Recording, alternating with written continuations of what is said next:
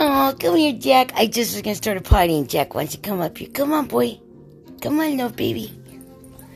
So, anyways, um, my husband and I were at the pool the other day, and there was a group of people down there with us. They were in the pool too, and mm, kissing Jack's tail. He's so sexy, sexy. And anyways, there's this man who came into the pool, and I didn't see it, but my husband said that guy just jumped in the pool, uh, full blown clothes on, shoes, socks, and um, shirt and shorts on, and and uh, I look over and he was hanging on the edge of the pool in the deep end. And I mean, that guy looked like he was at death's door. He was just barely, looked like he was barely conscious. And he needed help. And so I asked my husband if he had anything to drink so I could take it to him.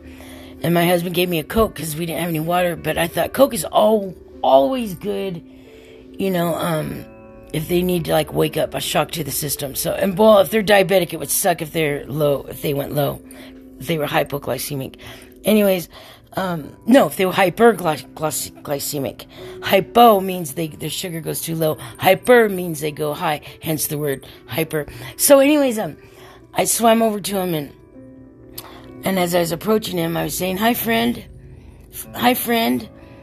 And I was holding the Coke above the water and I said, Sir, I said, I didn't say sir, I said, friend, I brought you something to drink. Are you okay?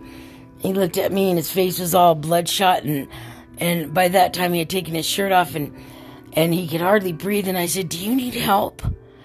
And he goes, no, he goes, I, I just need to rest. I just need to rest. And I said, are you sure? Um, do you want me to call for help? And he said, no, thank you so much. I said, I brought you a Coke. And I said, there's my husband. And uh, he waved to my husband and he's all, thank you so much. And I said, I didn't have any water, but seeing as how you're at reacting to the heat, this Coke might perk you up and get you in your right uh, wit of mind. And so he was really grateful and he had a great big cross on his neck, right? So, which is cool. Um, so I swam away and then he gets out of the pool and all these people, they were there the whole time and they saw that guy needed help. And now all of a sudden he gets out of the pool just because he's got shoes and socks on. All these old ladies start barking on him, tearing him apart, bitching at him, telling him, "Well, why'd you come in with your shoes on? Why'd you come in? We don't like that." And I'm and I was so mad. I started to swim over there.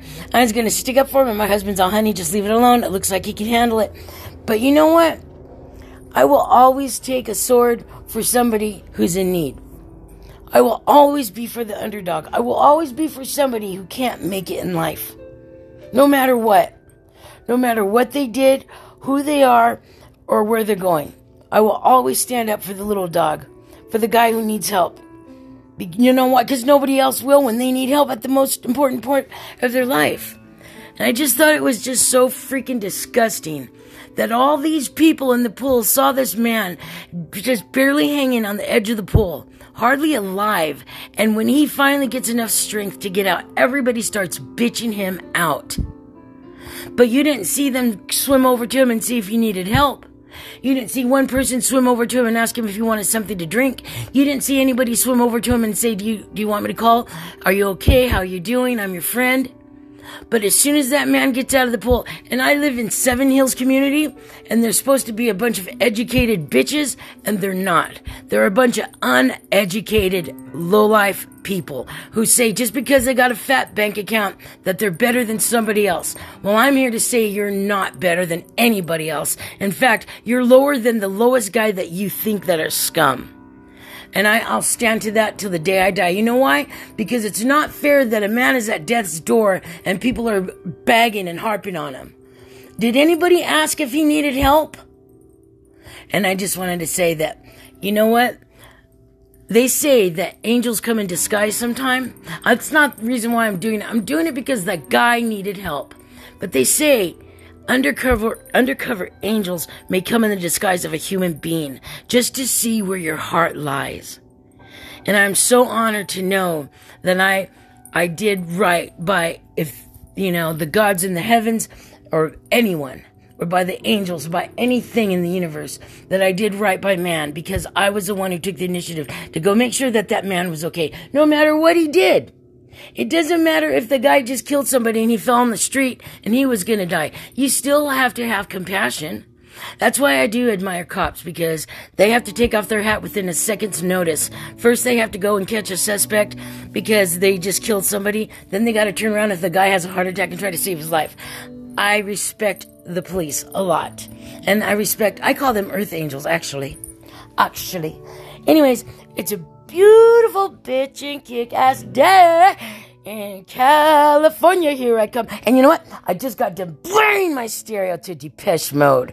Master and servant. Ow! Ow, ow, ow, ow, ow! No, it didn't hurt. It just was, I was trying, well, yeah, you know, like, ow! And so, and then um, I got to, Oh, oh, that, that, that drug scared Jack, he got on defense mode like he's gonna kick him, get him, Jack. So, anyways, I just got done listening to Depeche Mode, uh, Personal Jesus. That's a bitchin' song. And then Master and Servant, and then, uh, uh, People Are. So, anyways, now the mood and mode is all solitary calmness.